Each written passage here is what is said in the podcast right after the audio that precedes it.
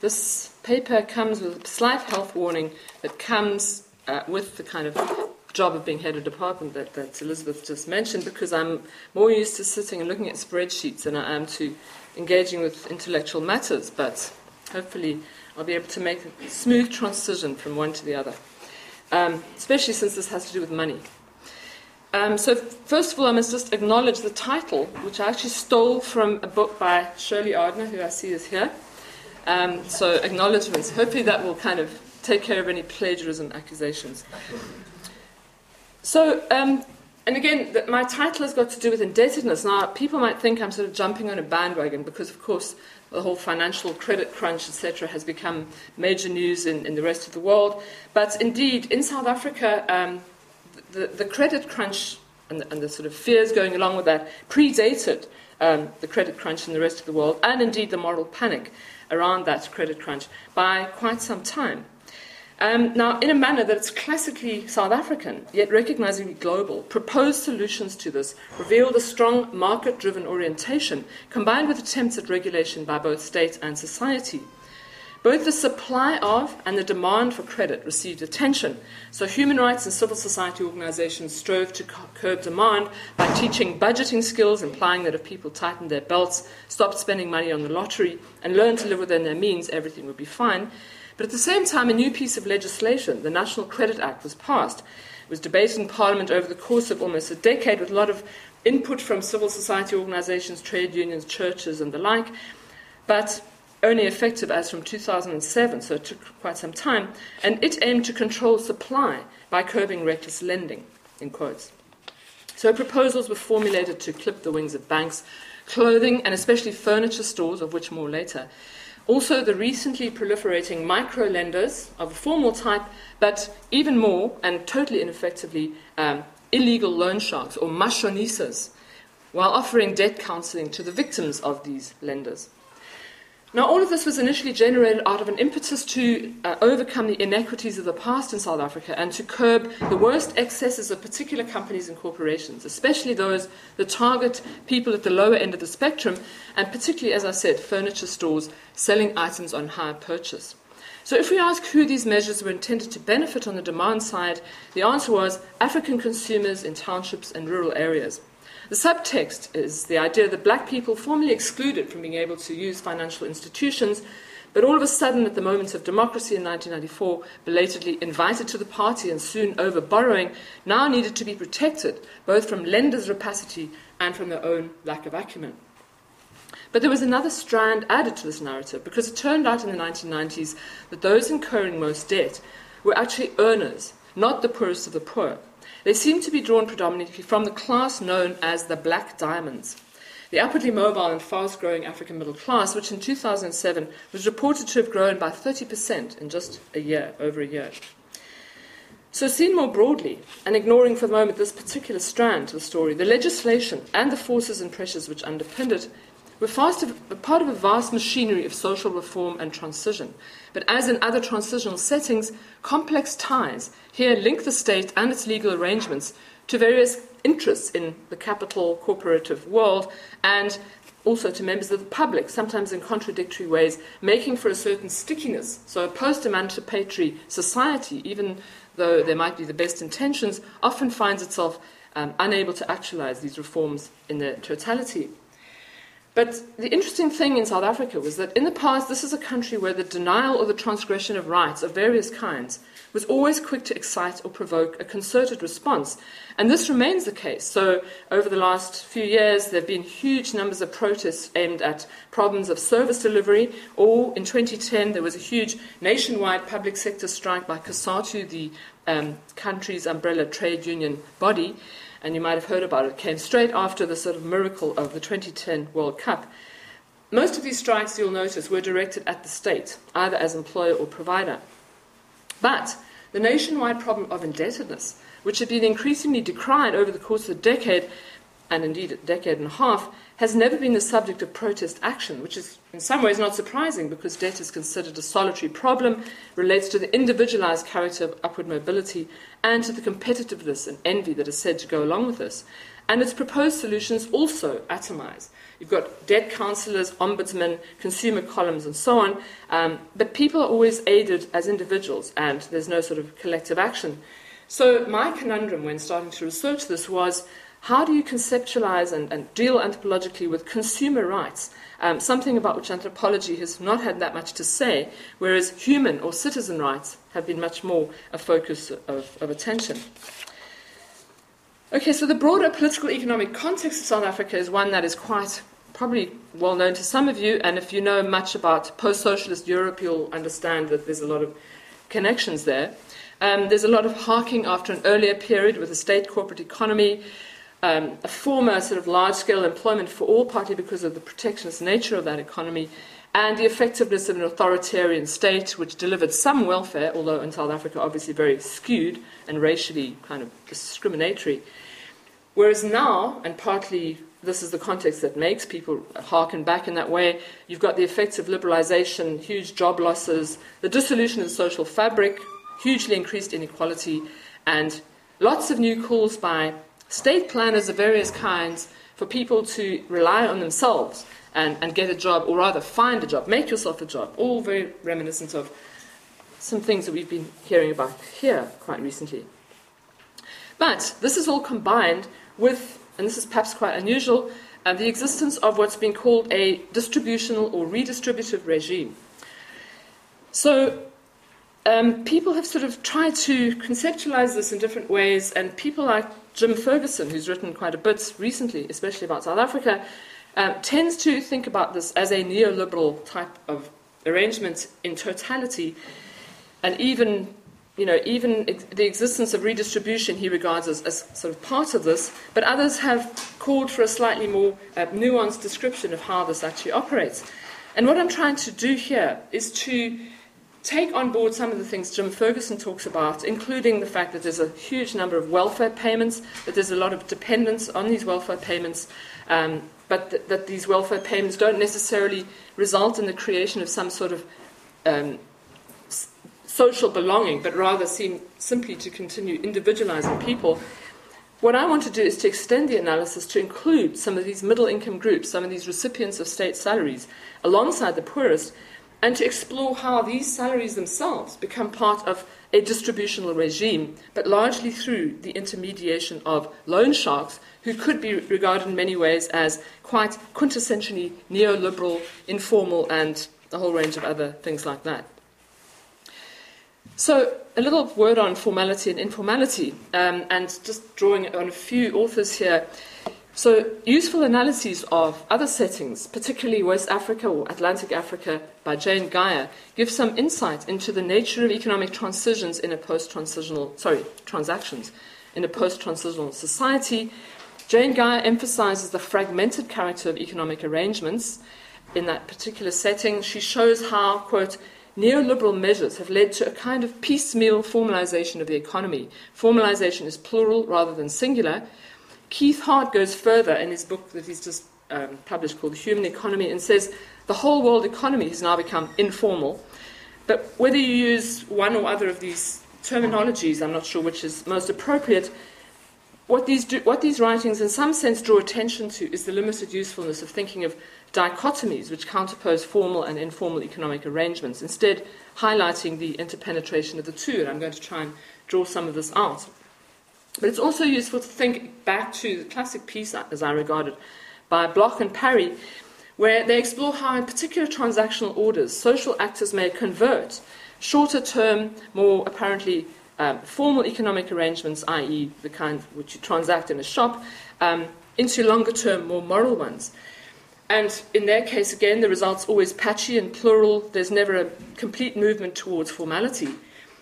What's particularly um, interesting here is that Guyer talks about how the fact uh, the reliance on personalized relationships in order to conduct economic transactions may be less a tr- discretionary choice between less and more moral outcomes, which is rather the feeling you get from Bloch and Parry's book, and more a result of the fact that, quote, social structure is more dispersed and disconnected, with less capacity for collective action in sanctioning malfeasance. And that is exactly the kind of thing that applies in attempts to tackle the indebtedness problem in South Africa. Now, it's particularly hard to analyze relationships of indebtedness and or debt credit in these kinds of anthropological terms. Because if you think about it, the quintessential debt credit relationship in the, in the anthropological classics was one which connected people with their in laws. Um, this was a long term relationship, and indeed, the fact that you owed your in laws for virtually a lifetime, if not longer, is what made it one of these so called long term morally imbued sort of connections. And in, in fact, one of the classics of anthropology came from South Africa, which described this very kind of relationship. I'm thinking here about the work of Eileen and Jack Krige in 1943, and their statements about the nature of Lobola, or actually Bohadi in their book, uh, or bride wealth, was echoed by one of the people I spoke to just two years ago, showing that this ideal still holds true. And he talked about the fact that um, when you get married, you should never pay the whole amount because you are in debt. You owe the family of your wife, and ultimately, that family might even allow you to have children. And when your first daughter gets married, you are paid um, bride price for that daughter. You will then use those cattle to pay your in-laws. So it's a classic vision of you know people interconnected together in, in terms of these long-term feelings of commitment and so on. Now, I'm not really claiming here that this has not changed. Of course, bride wealth has long been commodified, but there's still a kind of conceptualization along these sorts of lines which says that indebted relationships or relationships of debt ought to be long term, morally constituted ones.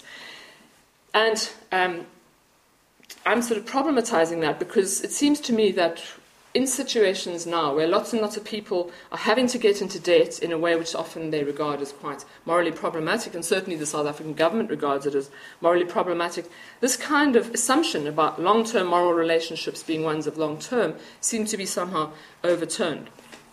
However, um, it is the case that a prospective son in law, now suddenly faced with the need for a momentous cash payment from demanding in laws, because it has become commodified, will on occasion borrow either from formal financial institutions and sometimes from illegal moneylenders in order to be able to meet his obligations. So he ends up in a kind of terrible conundrum.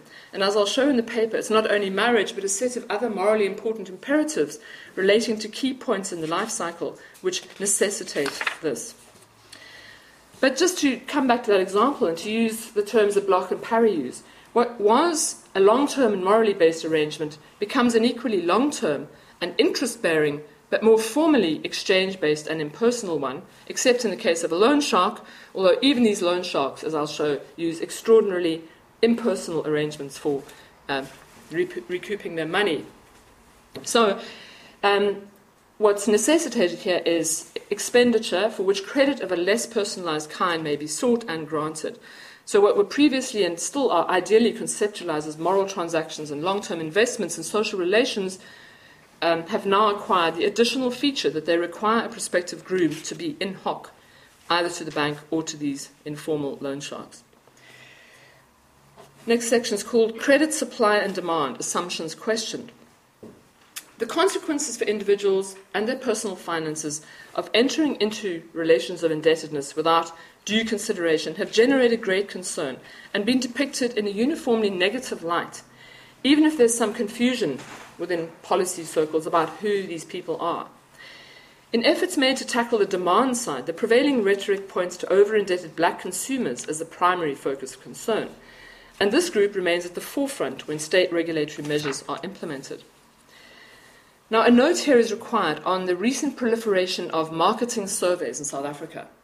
Capitalist enterprise has begun to profile consumers in a way that I have never ever seen in any other place enabling those in a wide range of settings to be reached and targeted. And all of a sudden, a thing has come into existence, and I don't know whether these exist anywhere else. They are called LSMs. Anyone heard of an LSM? It means a living standard measure, and the population has been diced into 10 different LSMs. So business people and marketers continually make reference to these, and so loan sharks, well, not loan sharks, but sort of lenders of various kinds always talk about which particular segment of these they are involved in, in, in looking at it's ironic here because previously the state was the agent of, of, actually categorizing the population into racially divided segments. Now it's corporations and smaller businesses who pigeon people, pigeonhole people in this kind of manner.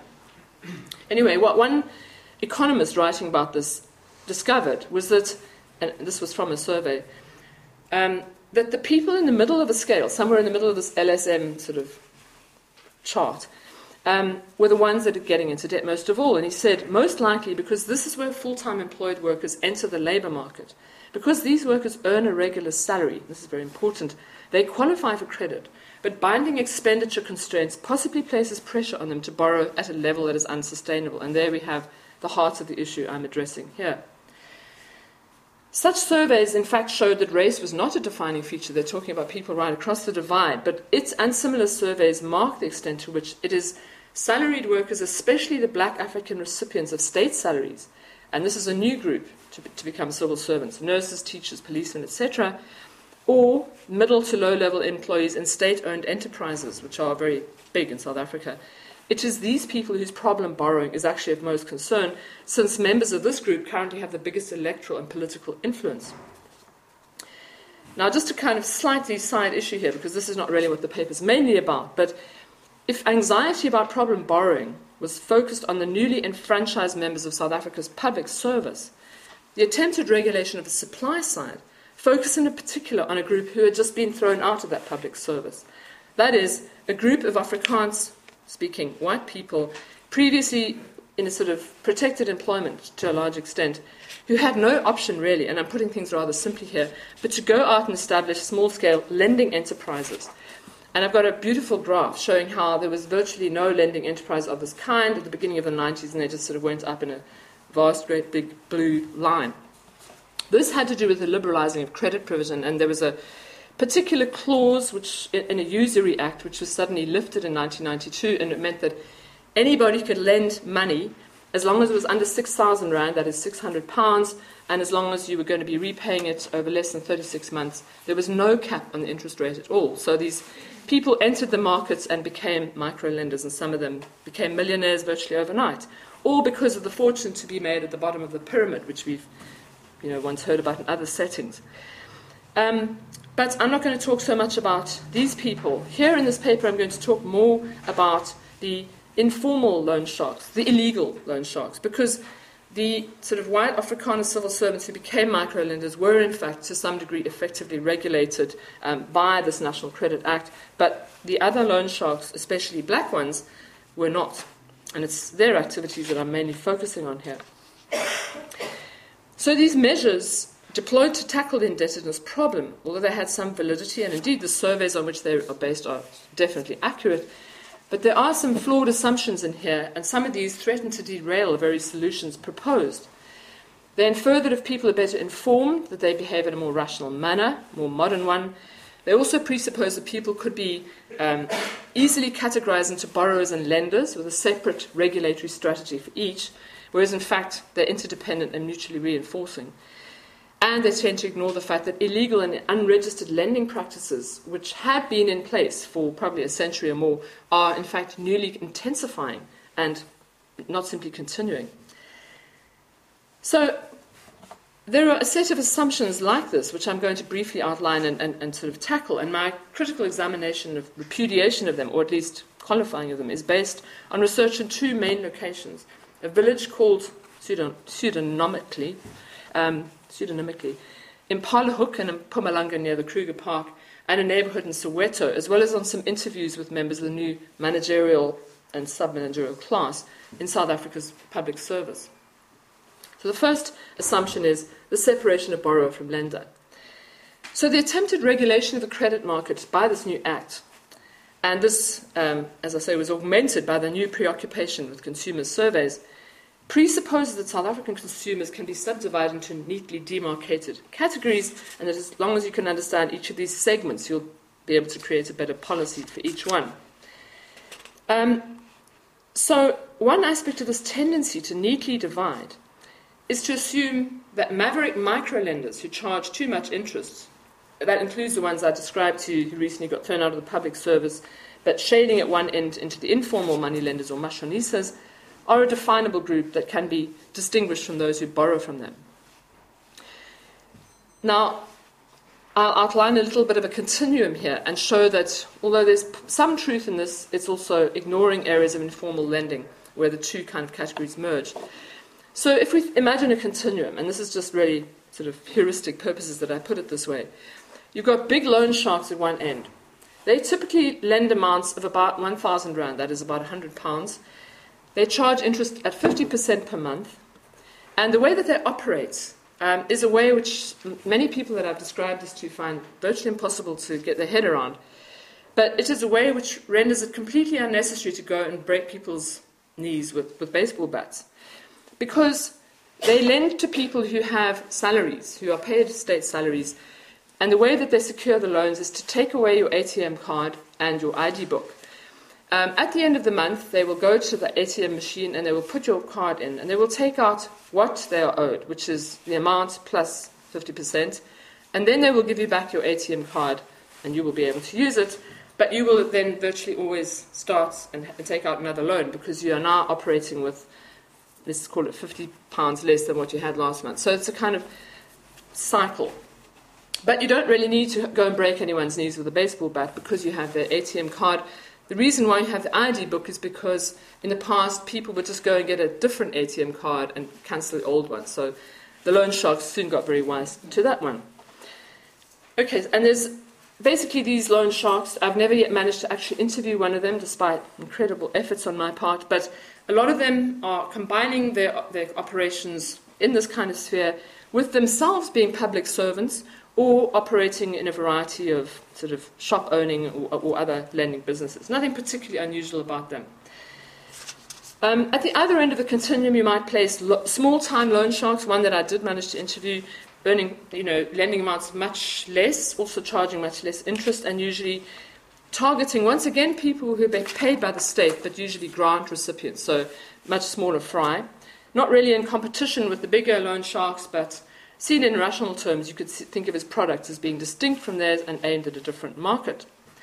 But positioned somewhere along the scale, what I discovered was a wide range of small lenders throughout urban townships or smaller scale town settings in the former homelands. And just how ubiquitous these were became evident to me when I went and spoke to a young woman who lives in a place called Orange Farm. And she's a university student at University of Pretoria. And I was asking her if she could help me get an interview with a loan shark she came back a few days later and revealed to me her incredible amazement that her own mother was in fact a loan shark, which she had never previously known. Um, but of course, a very small scale one, you know, just lending out a bit of money here and there. Um, now, such lenders are, as I said, ubiquitous. They operate in some sense beyond the system, but they're also quite aware that their activities are illegal. However, there's a certain irony because they, as fairly poor people, are subject to, to the state and NGOs' attempts to get everybody banked. Now, they want to become banked, but they realize that a lot of their money is, is illegally made, so they don't know how to become banked. And they went and spoke to an NGO worker that I, that I um, interviewed, who was continu- they were continually asking her, how can we bank our money without the state recognizing that we're making our money illegally? So you've got some interesting conundrums going on there. Now, probably most confusingly combining the activities in borrower and lender, and this is where the Shirley Ardener book comes in. There are credit granting savings clubs, and these are known in the literature, which is full of acronyms, as ASCRAs, Accumulated Savings and Credit Associations. Now, I, I, before I went to the field, started assuming that these kinds of things must be gradually dying out. But in fact, far from it, they seem to be on the, on the rise. Um, the way that these operate is that, in contrast to the normal sort of what, what do you call them? Rotating credit association, um, where everybody sort of puts in a certain amount and everyone takes it in turn to get the full amount at the end of the month.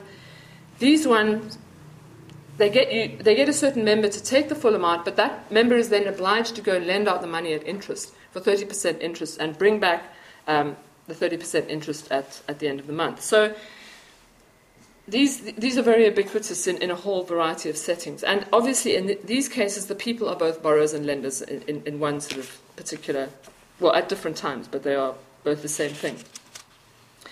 So, from these kinds of variety of types of informal lending, you can see that you can't really separate the two kinds of people from each other. Now, this blurring is widely recognized in the literature on informal financial arrangements by people like Parker Shipton, Jane Guyer, and others but it's often assumed to apply only among the poor and marginalized. What I'm trying to show here is that this now prevails increasingly among the upwardly mobile and civil servants in particular. The National Credit Act has been largely powerless in the face of informal money lending and associated informal credit arrangements. Although the existence of the Act and its associated rhetoric are widely known, its workings are said not to have reached the Lowveld or the townships, um, even where those involved are from the new middle class, or especially when, where those involved from the new middle class, especially drawn from civil servants. Next section is called the novelty of consumer credit. So there's a second key assumption here, and this is concerned more with the lending practices of large corporations than with the newer micro lenders. The assumption is that black consumers were precipitously introduced to financial institutions and formal credit at the moment of democracy, which is when South Africa's economy liberalized, and that because they were financially illiterate, they were powerless, powerless at the hands of these predatory institutions, especially, as I said, for furniture shops. But in fact, many have had a generation of, or more, sometimes several generations, of exposure to credit, um, often in its most rapacious form. And the furniture shops are something else. I'll talk a little bit about the sharp practices that they, that they practice. Um, what, what they include is a terrible practice called garnishing. I don't know how many of you know this practice. I think it's quite widespread in America, whereby a furniture shop working on hire purchase, if a payment doesn't get made, can go to a magistrate's court and get a garnishee order placed on your account and immediately put, your, put their hands into your account and take the money out. Um, and a lot, of, a lot of the practices used by these furniture shops have been kind of revealed as, as, as extremely dodgy. So a lot of the consumers I'm talking about have already been exposed to these kinds of practices, to credit arrangements, but in their probably most unattractive um, version. And one such person was a teacher who founded a club of the kind I just described, that is a ASCRA. It was called Build Yourselves Relatives. The reason they started this club, uh, which they had started as a pure savings club, was because of the fact that they'd been burnt by one of these furniture stores. This one particular guy had bought some furniture. He'd had his bank account garnished at a cost of 2,000 rand. That was just that's 200 pounds just for missing the repayment. That was in addition to the repayment. He contested it. The complaints led nowhere at all. So he and other members decided that they would try, in a sense, to withdraw from the formal credit sector and start this club. Um, they still use their bank accounts as a repository for funds, but not as a source of interest because they felt they could generate their own interest. So the aversion to the formal lending sector was an outcome of the distorted version of the market rooted in an earlier period. During this period, consumers were offered only particular restricted types of credit at extortionate rates and under disadvantageous terms, something you might describe as an apartheid of credit. And it was these arrangements which caused consumers to distrust the formal system and indeed, it was these kinds of arrangements that largely led to the National Credit Act, but only when they became really exacerbated during, during the 90s. Next section, next assumption competitiveness, status, and secrecy. Closely linked to the assumption about the effects of the precipitous introduction of credit in the 90s is the one which says Africans, suddenly newly introduced to all this, um, have been introduced to pressures to consume useless and unimportant, unimportant luxury goods, and the idea that if only these could be curbed, frugality could prevail and people could start to live within their means. And one means to this ought to be classes in financial literacy and budgeting. And there are huge numbers of organizations teaching exactly these kinds of skills. Now, again, there are some truths in this assumption, but it fails to recognize that many of the most important kinds of expenditure for this new middle class, classed as the black diamonds, are not in fact frivolous, but rather do encompass investments, now regarded as mandatory and ones that crop up at particular moments in the life cycle. And one of these is weddings, as I've already mentioned, or marriages more generally. Another one is funerals, which I won't talk about here. But a very important one is university education. I came across people who were ready to stay single in order to escape from the first, but none of them denied that the second had been essential to their own success and in becoming upwardly mobile. So, young graduates I met were willing to remain single in order to escape the conspicuous consumption and long term indebtedness associated with getting married, including bridewealth payments. But going without the much more expensive commodity of higher education would have been unthinkable. And there's a terrible irony here because for pe- people in this particular sort of segment, being educated was crucial, but it was also the fact that the civil service had to be restocked virtually from from scratch at one particular moment in the 90s that had really helped them. So the next generation might get educated, but they might not indeed walk into jobs nearly as easily. Now, I've got a little section in my paper talking a little bit about the sort of problems of upward mobility, the so called competition arising out of status anxiety, the associated fear of gossip, showing how it has a much longer history, and drawing on a novel that was written in the 80s called The Tiki Line Yuppie, um, which gives some insight into this happening way before democracy, the advent of democracy, and talking about this man who whose mother was quite a lowly person with sort of lowly social status who felt very ashamed and when suddenly her son invested in a TV, music system, etc., she suddenly felt she could invite the neighbors home to her house. He also felt status anxiety because his impending marriage to a woman from a higher status group um, put him under huge pressure, and she puts him under pressure to buy wedding dresses, clothes, etc. So there's a, a, very different kind of illustration of these themes of competition, shame, anxiety, etc in this particular um, example. And there are quite a lot of statements that I heard from people which kind of endorse this idea that people do feel pressured by social competition, etc., to abandon prudence and frugality and spend money that they've not earned and don't really possess. People are just quick to get things without calculating the costs, said one person, um, and so on. Now, although that's true to some degree, I, I also found it's quite interesting the way in which people, although they decried in abstract terms the horrors of indebtedness that consumerism, especially new consumerism associated with being a member of the new middle class, might involve, they also then displayed a lot of sage and prudent financial acumen in their own lives. And in particular, if people like this had taken out personal loans, these were usually to pay for their own or their children's education not because they'd yielded to the pressures of competition about whether you had a, a good sofa or a nice set of shoes or, or, or a car. Just one little example here Mrs. Magubane. She, like her husband, is a waged employee of a state owned enterprise, Spoornet, which is a transport company. Um, her husband, incidentally, is also a loan shark. She's a mother of several children of school going age, of whom one is also at university. And she spoke with great frustration of the way she'd been bombarded with offers of store cards, insurance deals, free airtime, and etc., etc. She pointed out how she hadn't actually yielded to any of these, but some of the people she knew would take a card and simply swipe it in order to buy peanut butter. And she said, This is something you should never do. You should only buy such items for cash. She instead had chosen a prudent strategy of investing in education of her own children. But in this case, it was actually this priority that got her in over her head. Because she talked in this particular case about you know, quite a sad story about a salesman who'd persuaded her to buy some books on mass literacy on hire purchase. Um, they bought them, they almost completed their payments, then suddenly the debit orders mysteriously ceased, only to recommence some few years later, and suddenly they were told that they owed 5,000 Rand, 500 pounds.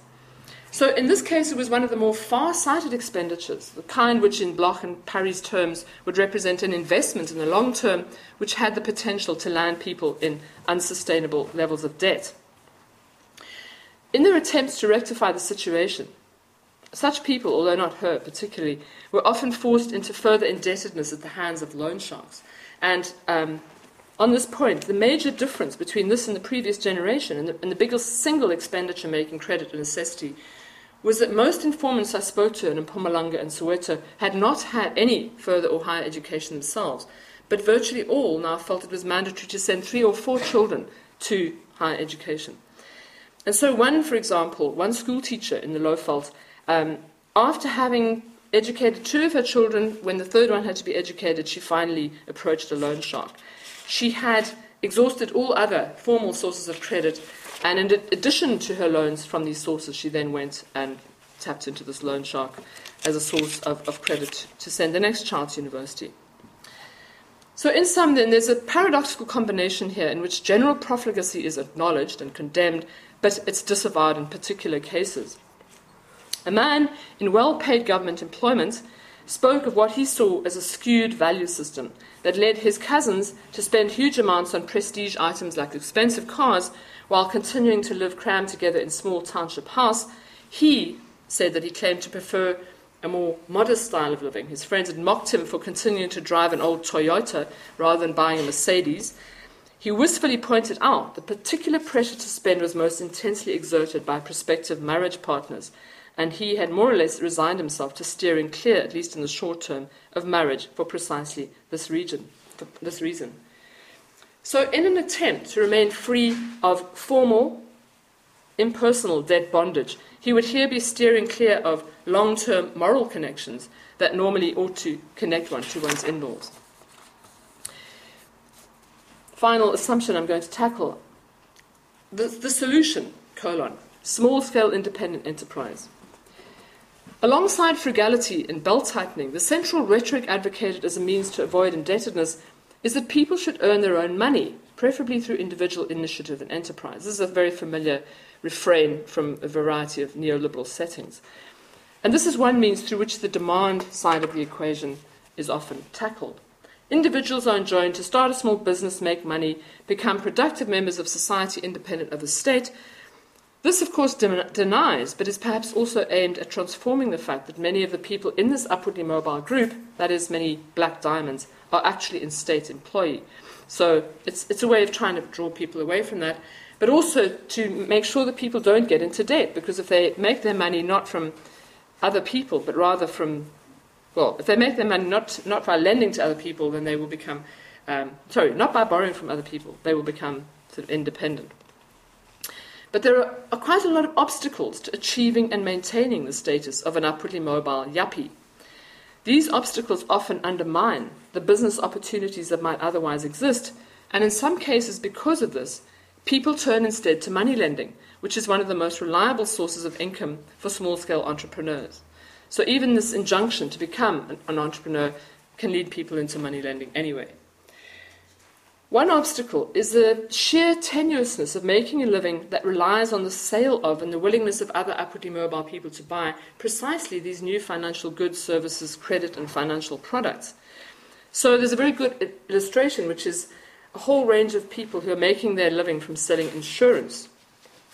A lot of people in the townships have started buying insurance, but they're also likely to cancel their policies at a moment's notice when times are tough. And this inconstancy not only has disastrous effects for them, perhaps, but also and particularly for the middlemen who are selling insurance. So, one of the debt counselors that I spoke to at one stage told me that most of her indebted sort of customers were in fact insurance salesmen who'd bought cars and various other things like that. But when their clients cancelled their insurance policies, they now ran out of money, and they, of course, had to go and borrow money from loan sharks. So, hence, they were see- seeking debt counselling. There's a second obstacle to making a living as an entrepreneur as well, and this is linked to the skewed history of credit and also to the skewed history of property ownership, which obtained before the advent of democracy in 1994 and also to the way in which it was suddenly unleashed thereafter, that is, in 1994. And what I'm trying to show here is the sort of overdetermined and circular character which makes it so hard really to become a black diamond. A black diamond in some in many ways is just a sort of figment of everyone's imagination, something which people would like to become, but it's really hard.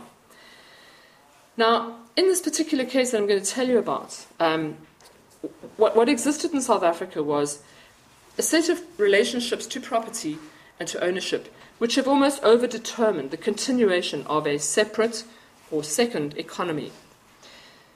Before that date, before 1994, the history of state provided housing in African areas meant that property sales were unviable, partly because it was hard for Africans to get mortgages, but also because um, African housing was in fact ring fenced.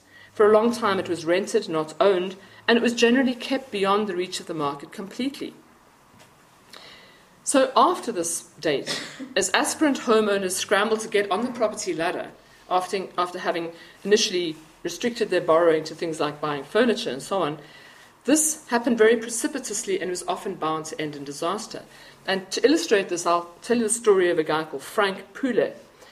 So he was a Sowetan, is still in fact, and he really was going to make a living out of being an entrepreneur. He didn't actually have a, a job in the civil service. He was trying to set up a business in real estate. And what he decided to do was to start a business buying property in formerly white areas just on the edge of Soweto, which a lot of these new yuppies were trying to move into. So, what he discovered is that a number of townhouses in these sort of peripheral areas to Soweto were being sold off in the early 2000s. Uh, and in fact, he was buying them on auction. Now, why, did, why were they being sold off? It was because of the way in which the newly salaried classes during the late 1990s, that is, the new black diamonds, had suddenly wanted to become upwardly mobile and had all gone and bought houses in this area, but of course they had got in over their heads and their new houses had been repossessed.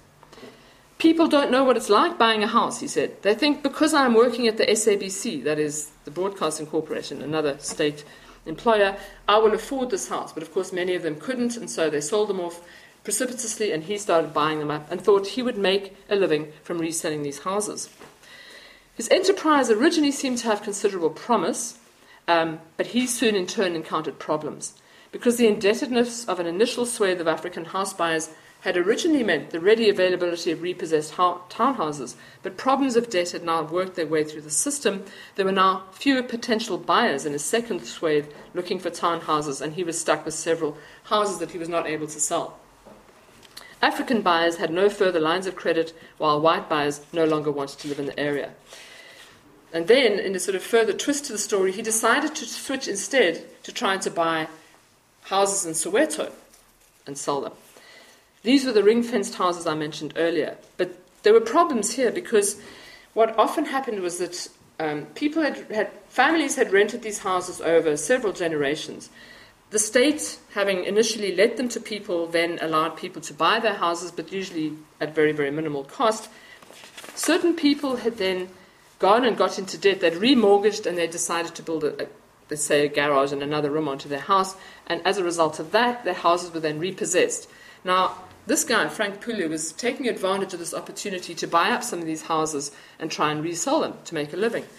But what he discovered was that there was a kind of um, vision of property within Soweto whereby a family house should never be sold. So even though he technically had the title deeds to one of these houses, he found that there were vigilantes sort of marching up and down outside the door, or in, in fact doing the toi toi, which some of you may know, which is a kind of very militant style of dancing. And he was unable to sell on these houses. So once again, there was a certain kind of ring fencing of property which made it impossible for an entrepreneur to come in and become one of these sort of dazzling new entrepreneurs. It's puzzling that while communal activism, or at least vigilantism, was here evident in defense of the rights of former beneficiaries of apartheid's skewed form of state welfare, the kind that provided houses, no similarly communal defense of the rights of post apartheid's present day beneficiaries of a different type of state patronage, that is, public service salaries, is in evidence.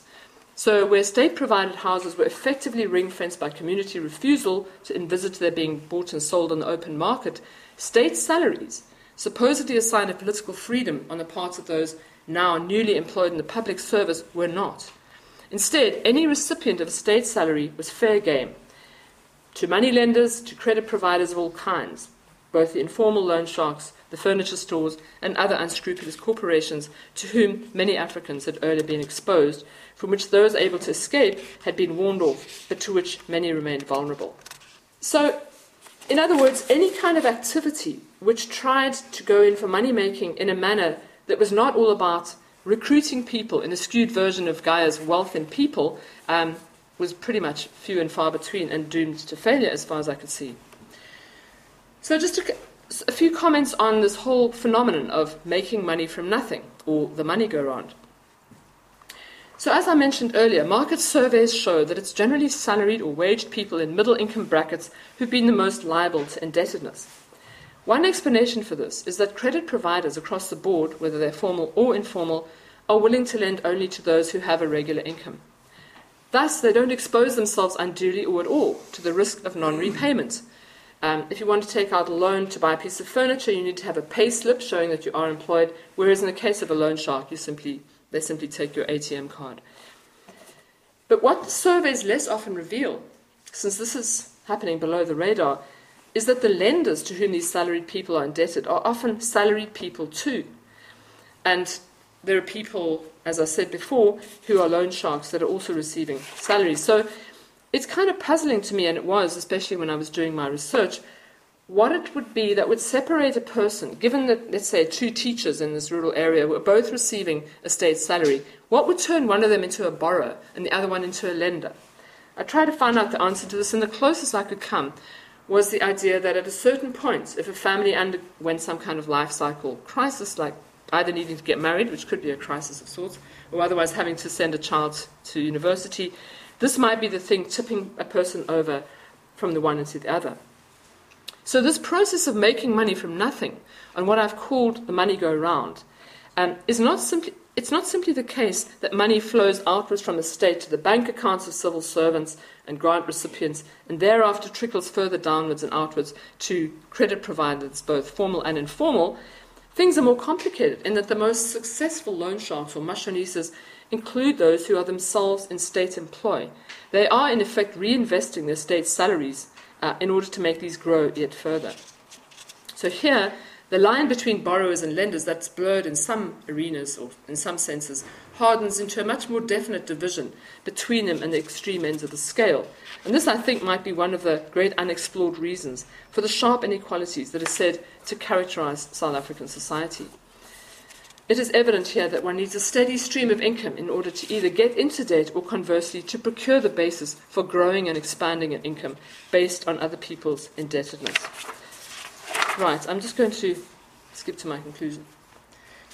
So, my papers criticize some of the assumptions that underpin remedial or reform measures taken to deal with problems of indebtedness, focusing in particular on those arrangements which pertain to loans from informal moneylenders. These regulatory measures, for a variety of reasons, were scarcely, scarcely effective. It is not simply that the law had not reached the Lowveld, but rather that informalization was intensifying as all manner of means were being devised to plunder the South African fiscus, I would say. The negative way in which debt and over indebtedness is portrayed in post 1994 South Africa invites some comment here. Many have pointed out that this kind of approach seems to be a denial of the negotiability, the personal ties of relatedness, etc., which characterize debt relations in various settings that are marginal to mainstream capitalism. These kinds of ties are summarized in a recent paper by Guérin, Roux, and Servet. It's certainly true that some of the practices of financial informality that they describe for the poor are here percolating upwards, in my case, to affect or be drawn on by the newly becoming rich.